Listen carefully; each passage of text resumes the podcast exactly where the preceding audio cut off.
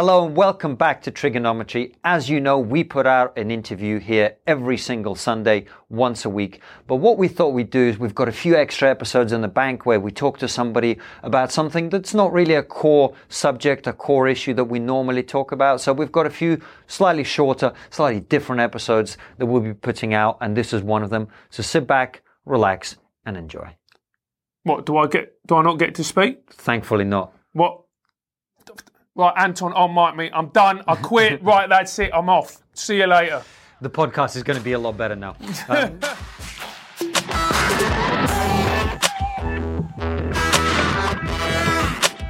Hello and welcome to TRIGGERnometry. I'm Francis Foster, I'm Konstantin Kisin. and this is a show for you if you're bored with people arguing on the internet over subjects they know nothing about. At TRIGGERnometry, we don't pretend to be the experts, we ask the experts. Our brilliant guest this week is a former drug dealer and the author of Dopeworld, which is this book here, which we'll be talking about. Niko Vorobyov, welcome to TRIGGERnometry. Hi, thanks very much for having me. Uh, what's up, everyone at home? What's up, mom? Sorry I wore this shirt. Well, that is the first shout out to your parents we've had on the show. Fantastic. welcome. Uh, listen, before we get into the interview, just tell everybody you've had quite a journey through life. So tell us a little bit about what, what it's been like. Um, yeah, so uh, originally I was born in um, in Leningrad in what was then the glorious Soviet Union.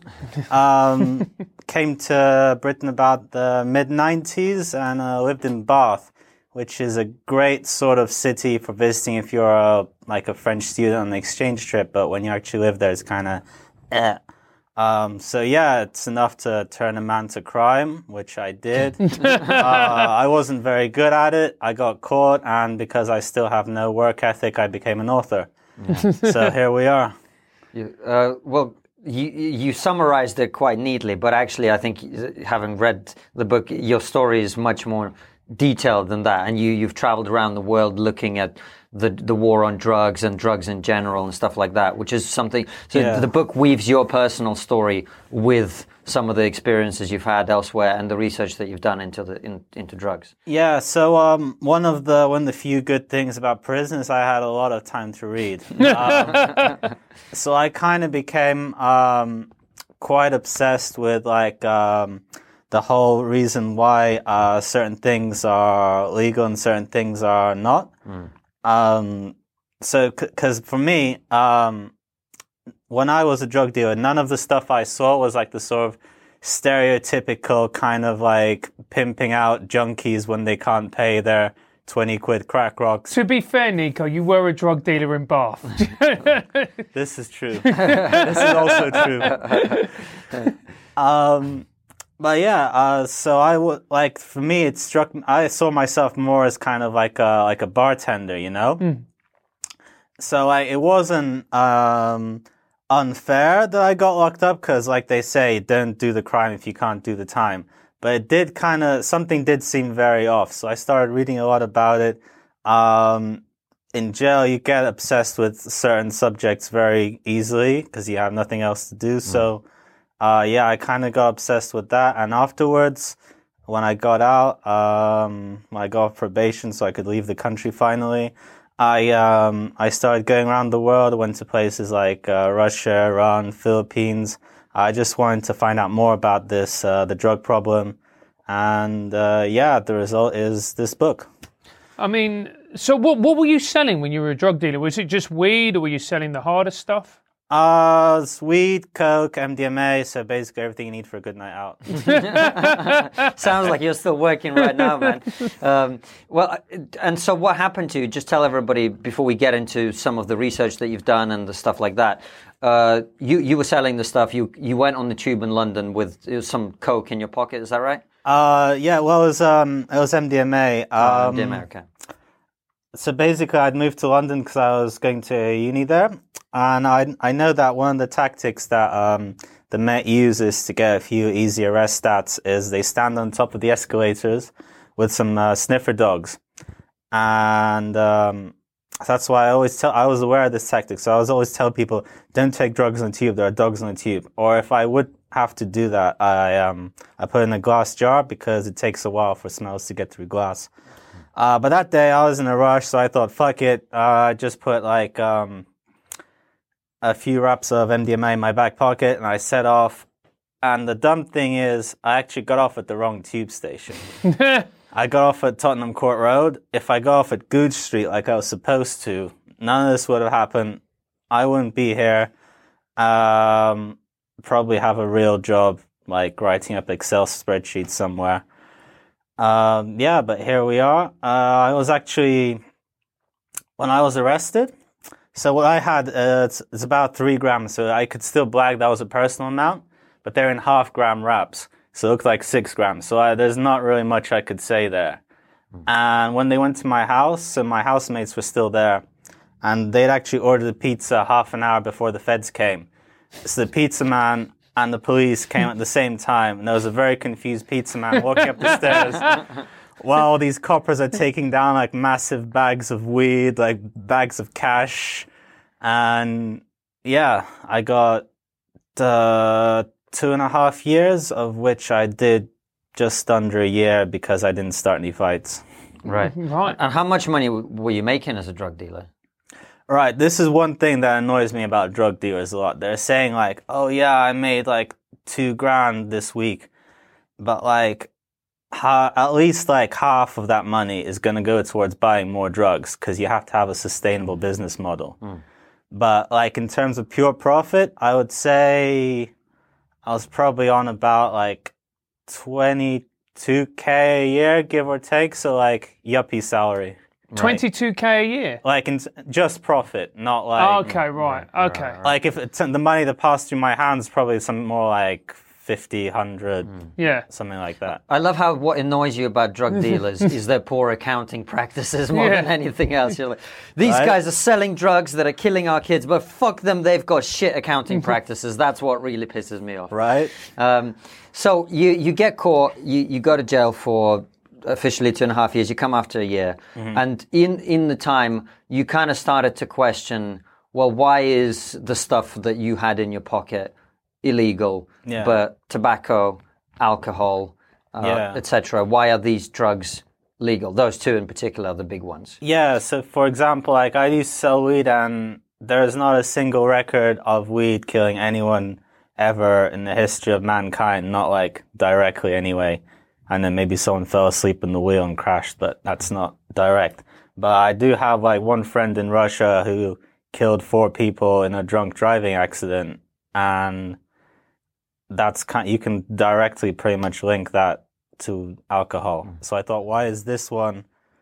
If anything, when you're stoned, you're a more careful driver. You slow down more.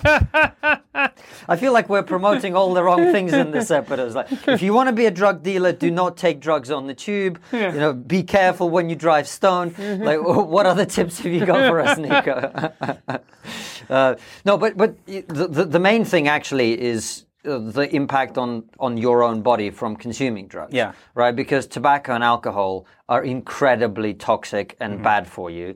There are other drugs that are not. And also in terms of their psychic eff- um, not psychic psychological effects right? There are you know marijuana for example there are some people there's there's a link to psychosis. But Yeah. broadly speaking it's a drug that makes people into nicer people Yeah. whereas something like alcohol or cocaine really doesn't right Yeah, yeah. so y- you've explored some of that as well. So why is it that these harmful, unpleasant, dangerous, antisocial drugs are legal, and yet there are other drugs which you might say are not as bad, which are illegal? How did we start? How did this start? I think like um, a lot of it has to do with uh, it's not so much the effect of the drugs themselves. It's like some social, political, or cultural thing that was going on at a certain time, which led to that. Uh, so, for example, I was in Iran, and there, okay, well, in Iran, pretty much everything is illegal. Like you can get arrested for having the wrong haircut, even. But um, You'd be locked up, mate. According to our fans, anyway. Yeah. TRIGGERnometry fans would, get- in Iran, want you locked up. Yeah, that's true. They do. Not just for the haircut. Um, so one thing that's funny in uh, uh, in Iran is um, so alcohol is it, it's it's it'll be legal for us because we're not we're not Muslims. So it's it's also legal for all the uh, the Armenian refugees who fled the Turkish genocide, the descendants of them.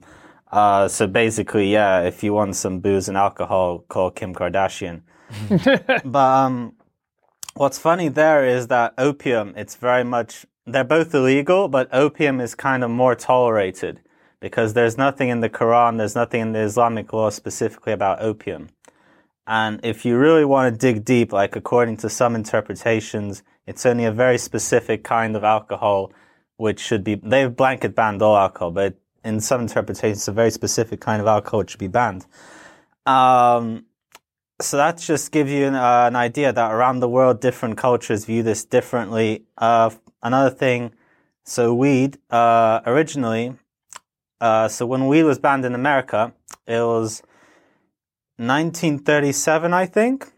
And the American prohibition lasted from 1919 to 1933. So there was 14 years where smoking a joint was legal, but having a drink wasn't. Mm. And the reason, part of the reason that happened was, uh, so there was like a bunch of these uh, prohibition narcs, uh, led by a guy called Harry Anslinger from the um, Federal Pure Prohibition Bureau.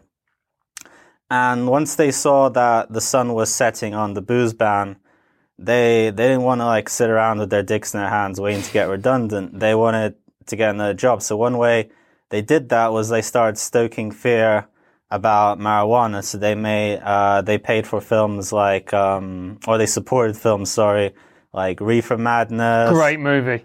Great movie. Have you seen it? I haven't. Oh, it's hilarious. The piano It- scene. Oh, it's incredible. It is just Faster, faster. It is one, one of the funniest films I've. Uh, it's top ten funny films. It's brilliant. Really? yeah, Reefer Madness. Check it out. From the 30s? yeah, it's is it from the 30s or the 40s? yeah, it'd be the 30s. Really? Yeah, yeah, it's very funny. There's Fish Called Wanda and there's Reefer Madness. But but it's interesting. So what you're essentially saying is that it was just a way for the police to guarantee themselves a job. Yeah, pretty much that. And um, at the time, there was a big influx of Mexicans, like refugees from the Mexican Revolution.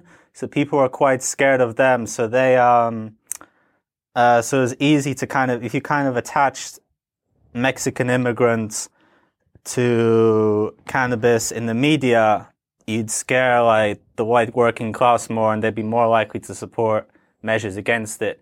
Which is part of why um, in America, well, here we call it cannabis more, but in America they call it marijuana because it sounds more Mexican. It's like marijuana, Tijuana. Ah, there you go. That's very very interesting. That is interesting. So, so part of it is kind of maintaining the, the police force having something to do, and part of it, as you say, is is about uh, creating tensions between different ethnic communities. Yeah, yeah. Uh, and uh, the, the United States actually essentially forced everyone else to join in the war on drugs, didn't they? Yeah, um, is uh, nine like drugs are some drugs were sort of gradually being banned around the world already. Um, so for obviously like China had the the opium wars, uh, so they took a harsh stance on anything psychedelic. But it was really America which got the the UN involved and made everyone sign a binding treaty. I think there are some countries that held out. I think like Nepal didn't sign up to like the seventies which is why Nepal is like such a great destination for hippies in the 60s. Uh, it's known for its hash. But yeah, it was mostly America. But what's, what's funny now is that like now America's kind of backing off. So like even someone like hardline like Donald Trump, they're like saying that, uh, cannabis, marijuana legalization is like a state's issue. He's pretty much, um, staying out of that. Like he is a douchebag on other fronts, but I, I appreciate that stance. Uh, broken clock is right twice a day. But it's other countries like uh, China, Russia, Iran that are fighting the drug war the hardest, I think. And so you, you've been talking about it. It's essentially jobs for the boys. But can't we all just admit that the drug war has failed? It, it, it you know, we talk about a drug war, and essentially it, it hasn't won. It's we, we filmed this in London. If I want to go and get cocaine, it will take maximum 15, 20 minutes. That's because you're South American, man. yeah, just smell it out. Venezuelan connection. Yeah, yeah, exactly. I just called Pablo up, and he'll bring some round. It'll be good quality shit as No, well. but you, you make good Cut, point. cut with Hugo Chavez's ashes. no, that is going nowhere near my fucking body. Uh, that is a dark image right there. But, but Francis makes a good point, which is drugs are everywhere. Yeah. Hundreds of thousands of people have been killed around the world, probably more over the time the drug war has been waged. It doesn't seem to be succeeding. Why is it still going on? Um, I think just uh, it's a status quo thing. Like it's very difficult for politicians to get in front of a mic and say like, "Hey guys, so remember that time we spent loads of money, uh, we sent a bunch of you to jail, tore apart your families, uh, started off wars in third world countries for no good reason." Yeah, about that. Like it's it's very hard to do a sort of a, t- a U-turn on that, you know like any politician that tries to do that, they're going to be seen as soft on crime. So there was um uh one person I met. Uh, he's uh he was a former police chief of Brixton, I think. Uh, his name's Brian Paddick. So he basically um He ran for parliament, didn't he? Yeah. he was he- a Lib Dem. Yeah, he was. he's Candidate. he's a he's a peer now. He's a lord. Oh, is he? Yeah. Okay. Wasn't he also as well? He ran for the city of London, mayor. Yeah, I think he might have done. Yeah, it. yeah, yeah. yeah. So you, you met him when he was uh, working for the police? Did you say in Brixton? No, when when when he's the lord already. Oh, all right. You met him when like he was already literally a lord. earlier this year. Right. Oh, okay. Yeah. But um, so he had a, a policy in uh, I think 2002, 2003, where he basically told his men to like lay off the weed. So if they saw someone smoking, like they might give them a citation, uh, take the ganja off them, and then that was it. And what happened was it freed up a lot of police time where they could solve real crimes. So like I think like the burglary or the street the mugging rate like halved, and also like the arrests for uh, harder drugs like crack and stuff went way up. But then, of course, the Daily Mail got wind of it, and um, yeah, he was accused of being soft on drugs. And there was like some kind of smear story in the press that he was like a dope fiend himself, and he had to abandon the scheme.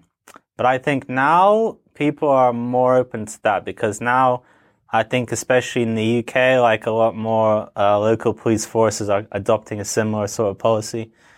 So I think there's some room for change. And also, as well, I mean, we're always told about how our country's broke or the US is broke. It's a guaranteed revenue earner, isn't it? Just for tax. You legalise it, you tax it, let the dollars or the pounds flow in. Yeah, I, I read, was it last year, maybe this year, that in Colorado where they legalized, I think the the amount of tax they have in one year, it's hit the one billion dollar mark. So imagine that, like when they said about what's it like 250 million for the uh, NHS. We could raise that selling ganj, man. Put you in You're charge, you're- man. yeah, you, you look like you're ready to go, man. There's a big backpack over there that's re- ready to roll. Um, But there is a very serious question there. So you were talking about uh, former police chief of Brixton, and Brixton is a community, uh, you know, the Caribbean community, Yeah, who have been targeted because you know they, especially with Rastafarianism, you know, they Yeah, smoke yeah, it's yeah. part of their religion to smoke weed and all the rest of it. But that is a community that has been targeted and demonized and arrested yeah. constantly for smoking weed, selling weed, all the rest of it. Yeah, it's uh, it's something we see around the world. So like you see it with like the Arabs in France, or like in uh, in Russia with like Central Asians and Gypsies. And I think that create and in America obviously with black people and also Hispanics. So I think that creates a sort of very corrosive cycle because you're arresting people en masse. They go to jail. They're not going to learn anything good in jail. They're, meanwhile, their family's broken up. Their kids like running on the streets without a dad they come out, they have like this sort of brought this sort of jailhouse mentality with them. So if their kid isn't already in a gang, they're probably going to get fucked up by this point. And then we wonder like, oh, why didn't these communities get their act? Because you keep throwing them in jail.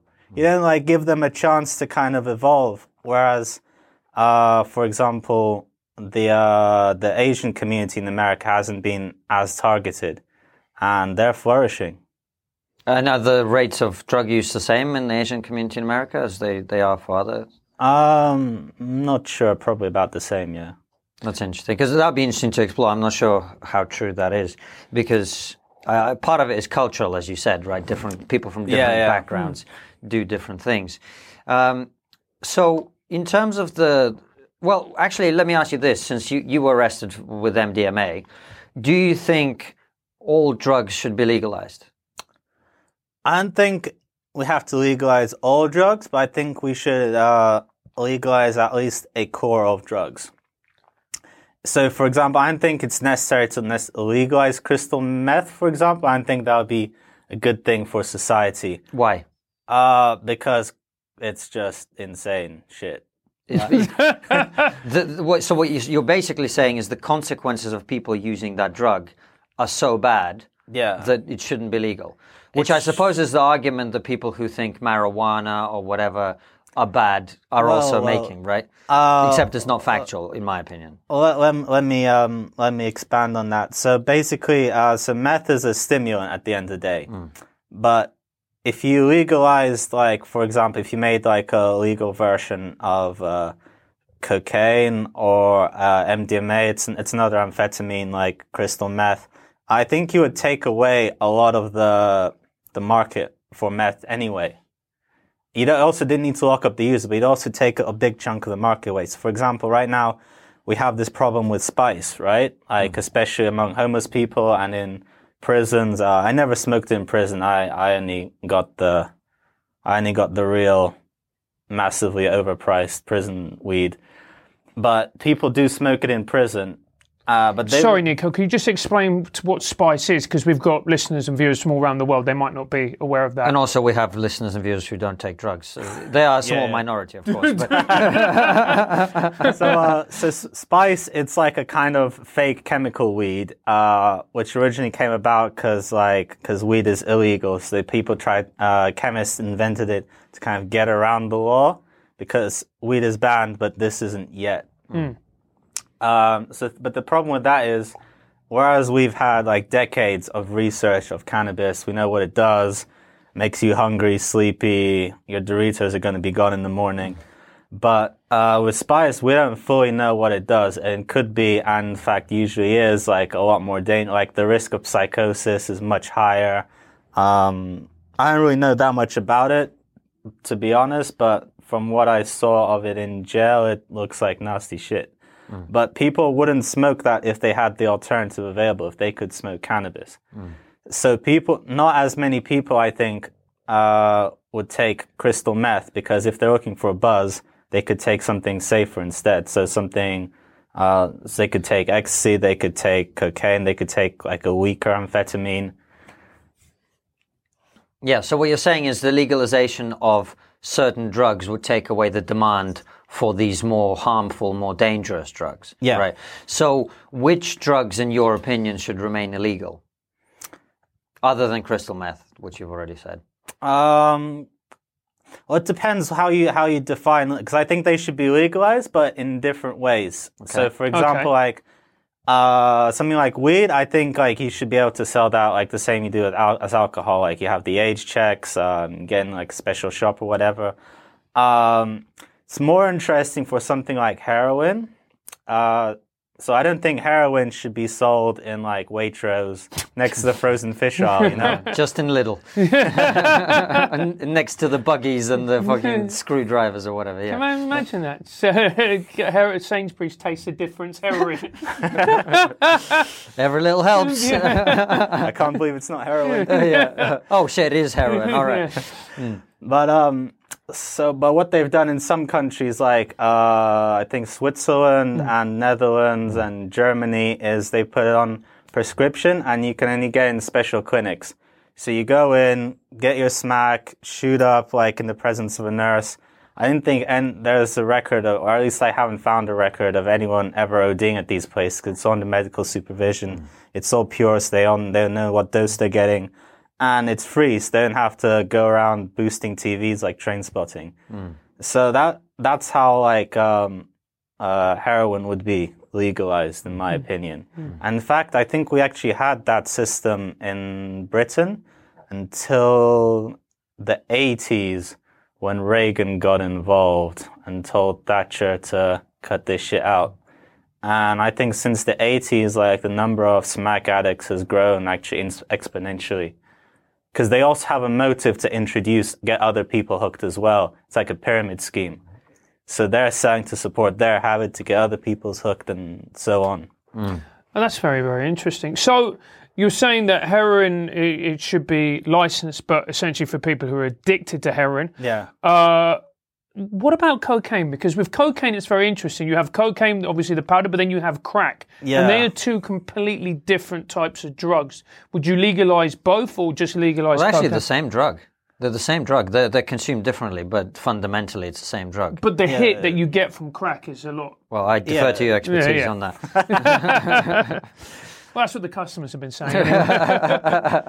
That's uh that's a good question. I'm not I'm not fully sure about cocaine because like I think it's one of the most like uh like next to alcohol actually it's one of the most dangerous toxic things you could put in your body. is it really? Like more so than heroin. Like you, if you took pure heroin like they do at those clinics every day for 20 years, you might get a bit constipated but like you won't really suffer any long-term damage. Whereas if you're drinking every day or if you're snorting a line every day, you'd have some serious heart problems, liver problems. Um, so yeah, it's an, coke's an interesting one because it does make people, some people act like dicks. Um, It's a mild understatement.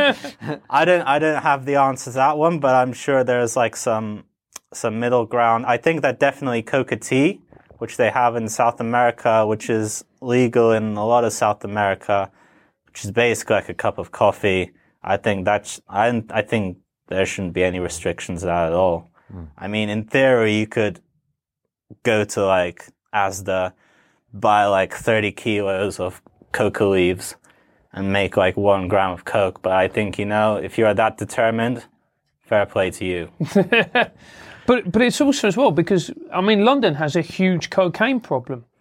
It is like I saw. It's like in the top, top. Maybe it's the top city in Europe for cocaine consumption. I remember there was a headline last hmm. week. Yeah, I- that that would make complete sense. Yeah. So do you not think it would it would it would it's just better if we just go look you can buy it you know w- the government will regulate it they'll t- in, instead of what happens now which is Yeah. quite literally you go to a toilet in a pub and you have to wait 10 minutes because someone's snorting coke in there Just take the toilets out of the cocaine room, man. Problem solved.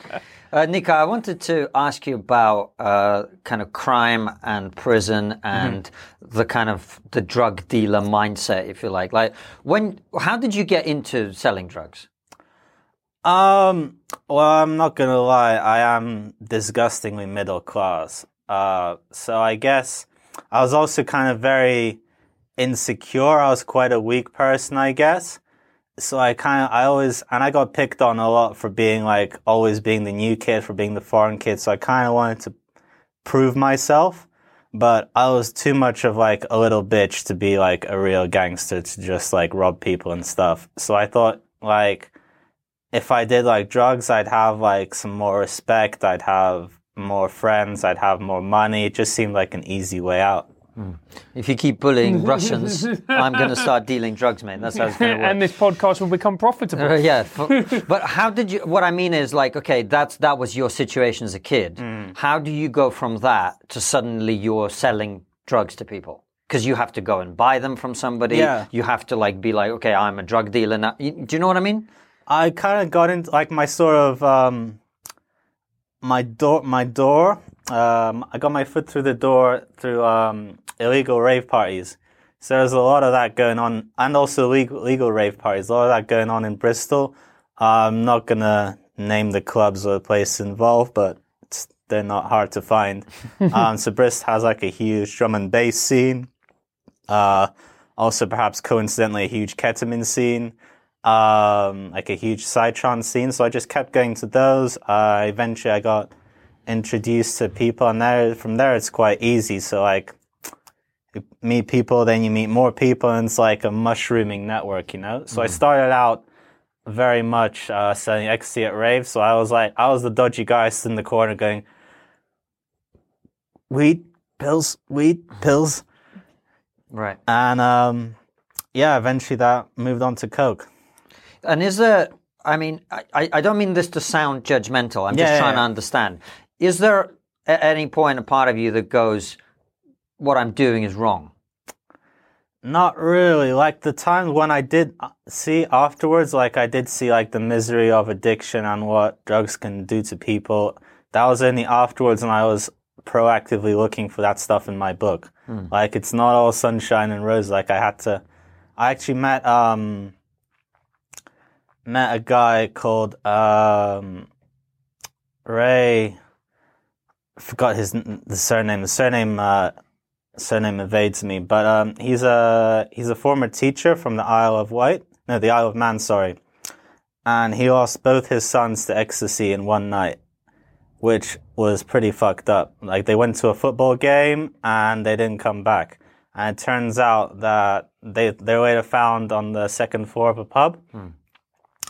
And they'd taken like six times the, the lethal dose of ecstasy Jesus.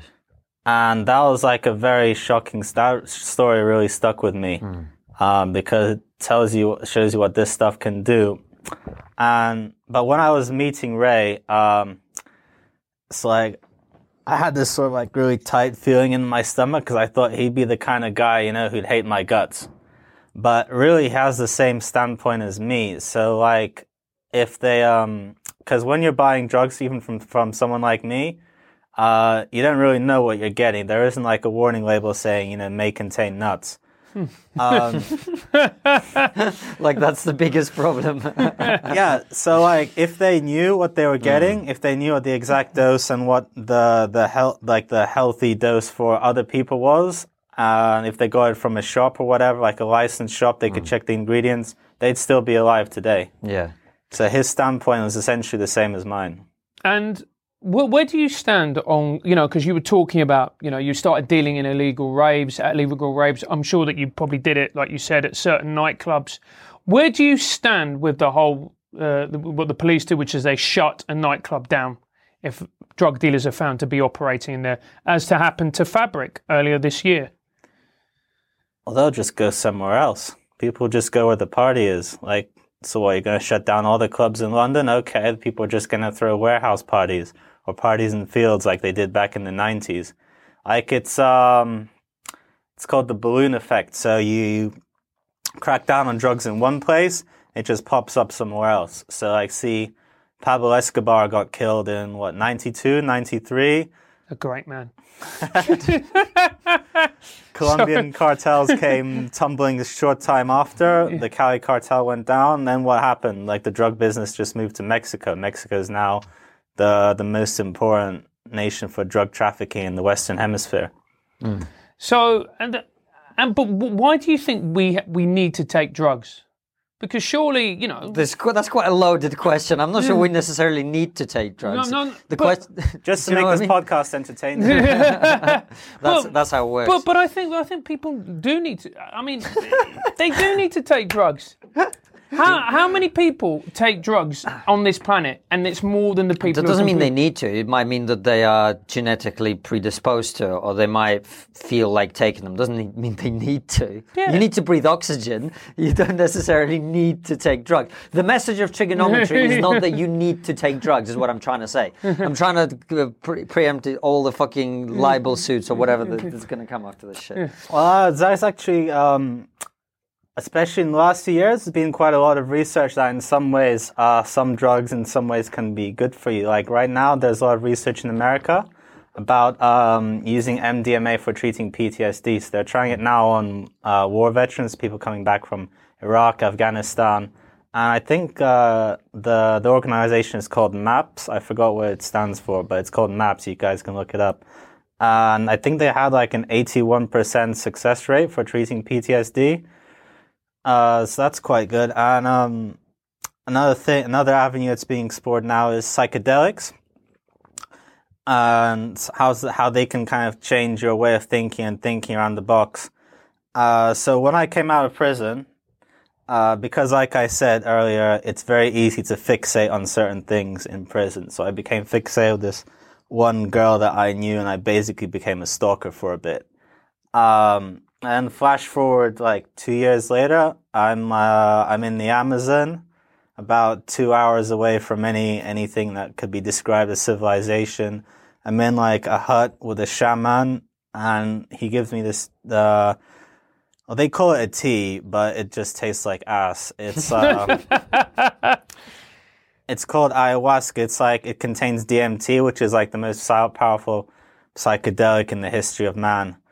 So I drank that. Um, a lot of shit happened. I won't go into all of it, but um, I went to Kermit Land.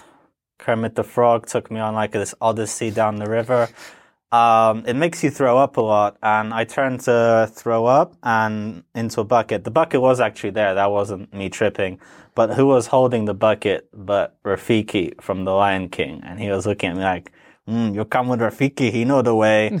and I just vomited, and then I saw there was like a million jaguar face in the bucket going in a spiral. They didn't look happy at what I've just done. Um, but it also made me like reassess my life from a lot of points of view, and it helped me get over like a lot of my kind of not sure if that's the word, but like my trauma or my fixations from prison. And it's not an issue for me anymore because it helped me see outside the box that I kind of put myself in, my mental cell, as it were. Mm. Well, I guess the question you were really asking before I rudely interrupted yeah. you just to make a joke was why is it that people are drawn to taking drugs? What, like there is Johann Hari who talks about the fact yeah. that it's a way of dealing with trauma. Uh, what what, how, what do you think drives people to take certain drugs? Uh, do you mean like drives people to just use drugs, or drives them specifically to like addiction and bad stuff? I guess both. you well, can I take them one at a time. Uh, with just drugs, it's the same. Uh, same reason for us um, drinking a cup of coffee or like have, smoking a cigarette, talking with your friends going for a walk, playing sports or whatever. It's just uh, it's just something to do. It's just a way to be sociable, to be happy. Um, having a drink, it's the same thing. What happens with addiction is so obviously like thousands of people snort lines across the whole of London every Saturday night, right? But only like a small portion of them go on to do it like compulsively, where there it's like 5 a.m. on a Monday and they're still doing coke. So like I think with a lot of those people, like one a friend of mine, um, she can be described as a, let's say a problem coke user, and um, she got raped a lot when she was a kid. She was like six to nine years old, I think. She was repeatedly raped by a family friend. So I think like for a lot of people that get addicted, and the same with hard drinking. They're kind of trying to numb the pain in their lives, trying to get over something, um, some hang up they have, some trauma they have. And I think that's eventually that's where kind of the chemical hooks gradually set in. And that's when you start having a problem. Mm.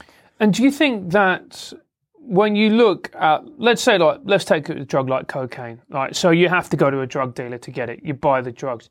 You then have to find a place where nobody's seeing you in order to take the drug, and then you know the entire process make it gives a sort of glamour to it, doesn't it? A sort of dark, dirty glamour that if you went and you just bought it in a shop somewhere, a licensed shop, it just wouldn't have. Yeah, it feels a bit naughty. Yeah. And do you think that's part of it that you know people feel it's naughty, therefore they want to do it more? I think you know that could there could be something to that because if you look at if you look at the Netherlands, you know, look at Amsterdam, all their coffee shops, you know, the Bulldog. Uh, Dutch people don't actually smoke that much weed, like compared to us. I'd say most of the people smoking weed in Amsterdam are Brits on a stag do and French teenagers. So yeah, there's some so, something in that sort of forbidden fruit appeal. Um, there's also kind of I think here in Britain we have like uh, highest rates of like binge drinking on the continent, mm. or at least in Western Europe. Like Russia's a whole other mindset. but like somewhere like in France, they don't really have that problem because people just drink have a glass of wine with their parents when they're like 13, 14 and like they're kind of eased into it. They, they know not to overdo it from an early age. So I think, yeah, I think there's something in that definitely. And, and what about, uh, I, I, just want to come back to this uh, start of your kind of drug dealing career because it doesn't occur to you that any of this is wrong. You're, you're selling these drugs.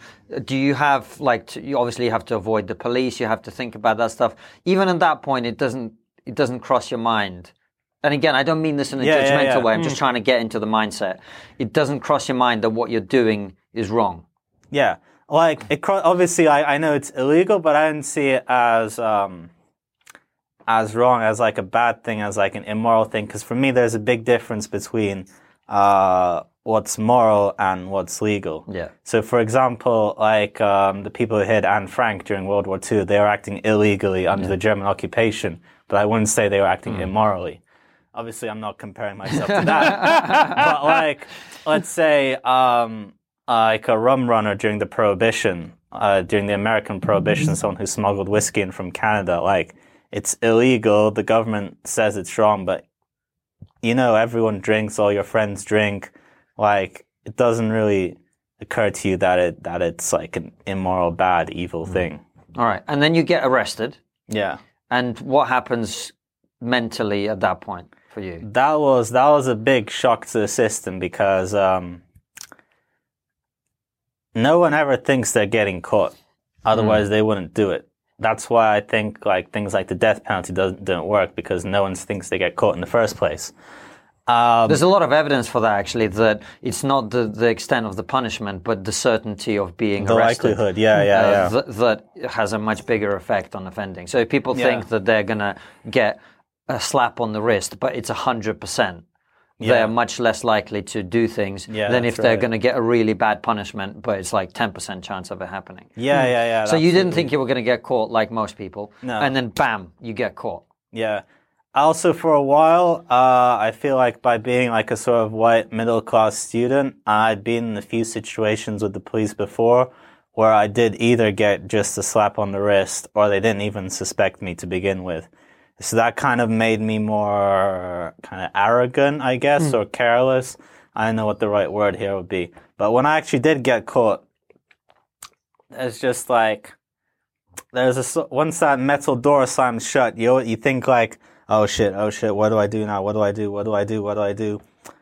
And for a while, like I was pretty not calm, but like my mind didn't really accept it, uh, accept that this was real until I actually got sent down for two and a half years, and then, uh, then I went a bit insane because I was like, okay.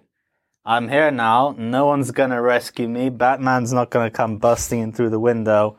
And then I immediately start thinking of things to do, and like I calculated my sentence down to the second, and I started like counting down like one million nine hundred thousand ninety nine and so on. And then I eventually I gave up after about an hour when I realized this actually wasn't making time go fast. It was making it a lot a lot slower. Right. And do you think, from your experience, which prison were you in? Uh, I was in two prisons. First, I was in uh, HMP Thameside, which was all right, you know. We had uh, You'd recommend it. yeah, Five stars. yeah, better than a travel lodge. Yeah. And then the other one? it was, it's the Hilton of prisons, Yeah. and the other one was right next door is the appropriately named HMP ISIS, which was just a shitbox. We called it Crisis. Right. Okay. Now, so you you had uh, you had you spent a significant amount of time in prison. Does it work as a way to rehabilitate offenders? From what you saw, Mm, nah, I think maybe with sort of like uh, medium term offenders, maybe.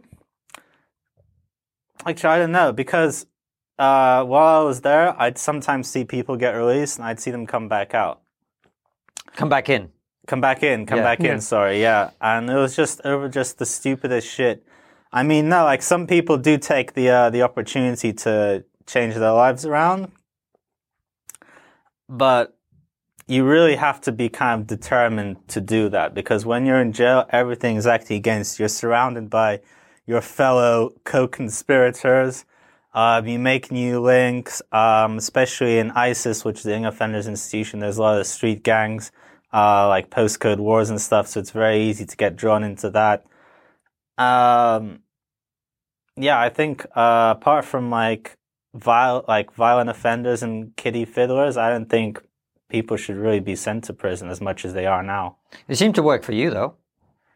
Well, I got a bunch of new material. yeah. No, but my point is, you're doing something very different now to what you were doing before, right?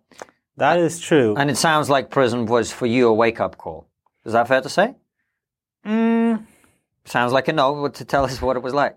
I think it's more uh, in my case. It's because I had a I have a strong family, so my family still supported me. But I think if I didn't think if uh, what my mama thought of all this wasn't constantly on my mind as well, I think that I could have very easily gone back and been a bigger drug dealer. Like I've got links to like Russia, Uzbekistan, Brazil, Bulgaria now, all over the place. Like if I didn't have, and a lot of the people in um in prison, they come from either one parent households or sometimes no parent households. So I think for them, it's a lot more difficult. Mm. And were, were takes were steps taken to try and rehabilitate you, to try and give you other skills that you could perhaps use on the outside, or were you just sort of left to it? Well, for me, I was already doing my masters by that point. So, like, that sort of little bullshit IT class that I did on the side didn't really help much. I just used that for uh, writing and printing off letters because I was too lazy to write them in my cell. Um, but one thing that's interesting, the um, painting and decorating course is very popular. So I bet I, I'm gonna say that some like nine out of ten painters and decorators in this country are probably ex-cons. Really? really? Wow. I'm now having my house redecorated again. Um, I'm just messing. But um, what? So you, you talked about how when you are in prison, you have a lot of time to Yeah. think about stuff.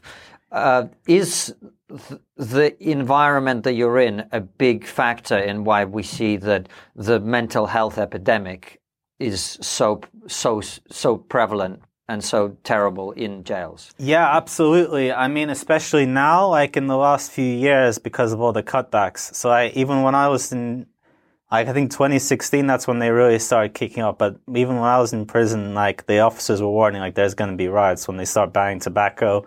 They start doing cutbacks. So um, our prison, ISIS, they basically cut half the stuff. Wow. So that means that they couldn't run half the prison effectively at any given time. So half the prison was shut down. So we could be in our cells for up to 23 and a half hours a day. They're like they let us out for our like compulsory exercise and that's it. And what, what, what effect is that like mentally being in the room for 23 and a half hours? Well, I'll tell you, Jeremy Kyle gets boring real quick. um, So you do have a TV and stuff, but it, Yeah, yeah, you have a TV. Uh, if you behave yourself, you get a TV. I think the TV is a good thing because if it wasn't there, we'd have a lot more riots. That's how Strangeways happen pretty much because people are just like, you see people in newspapers say, yeah, let's toughen up our prison. It's just a holiday camp. Uh, I think those people have been taking the wrong holidays. and I also think that uh, that's how that's how riots happen. Like when you toughen up prisons, you don't make people learn their lesson. You make people more mentally deranged. Um, you get this sort of weird thinking about time that you don't have on the outside. You're always counting down.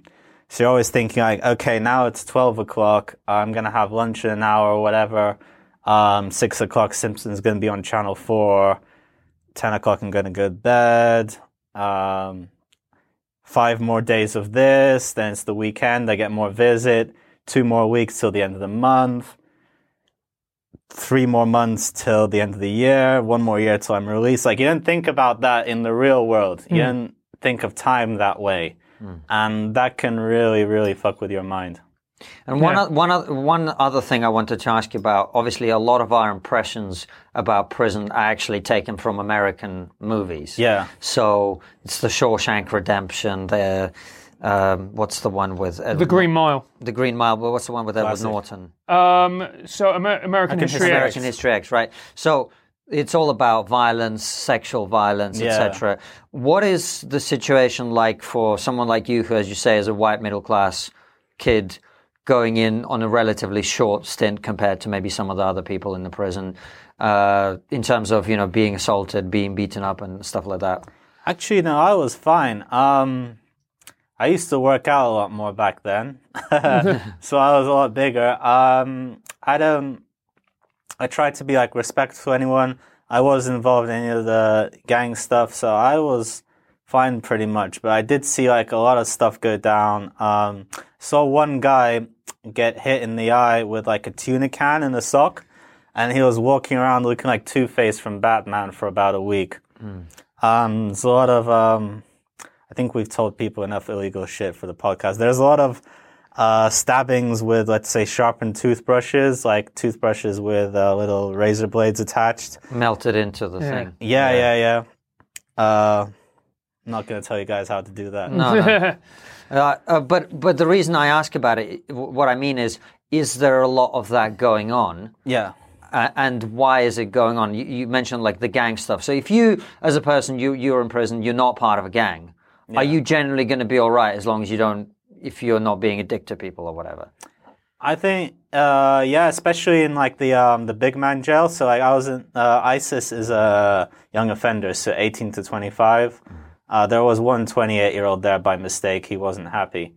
But like yeah, in an adult prison, uh, I think most people just want to kind of do their time and get on with it. Really, young offenders, it's different. You have a lot more bullying, a lot more intimidation uh, just because it's just full of young wannabe gangsters want to prove themselves. But yeah, general, it's not as bad as as they say, but it's still it can be pretty bad. It can. So, your way of do, of getting through it was essentially keeping your head down. Did you make any sort of connections there? Did you did you meet people, or is it something that you just literally went? I'm not going to talk to anyone. It's going to be a year. I'm just going to have tunnel vision every day. I'm just going to keep my Nah, interactions. that's that's impossible. You'll go crazy from that. Uh, nah, I I try to make friends. There's always like a couple of cool people in each wing. Um, I remember there was one group which everyone called the Russians, which was basically consist of me, the only actual Russian, about six Lithuanian guys who get really pissed off if you call them Polish, and then one Uzbek guy. Everyone just called us Russia because they didn't bother with geography. But That then also means when someone shouted Russia across the wing, about eight people would turn around. Yeah, they were cool. Um, just played cards all day, really. Yeah. There's a lot of. Oh, um, met the guy who stabbed Professor Green. He was an interesting character. Uh, the Uzbek guy, he stole, uh, I think, three million pounds, um, sending viruses to banks and then siphoning off the money. But he fucked up when um, one day he forgot to turn the encryption on his laptop, so they traced all to his IP address. And yeah, he got done for like fraud, money laundering, all kinds of shit. So that's really interesting. So the, it's almost you know it's survival, isn't it? You Yeah. go in there and then you you kind of meet like-minded people. Yeah, you have to. You you have to, and that's the way you you get through it. But you don't think it works for the vast majority of people. Like really, it should be about rehabilitation. It should be about bringing someone in, trying to do your best to fix and give them skills so that they can survive in the outside world. That's what they do in Norway. Actually, Norway has a like a really good prison system. Um, they, I think they even have internet there. I think Anders Breivik isn't allowed internet. He can't like go Instagram his fellow Nazis.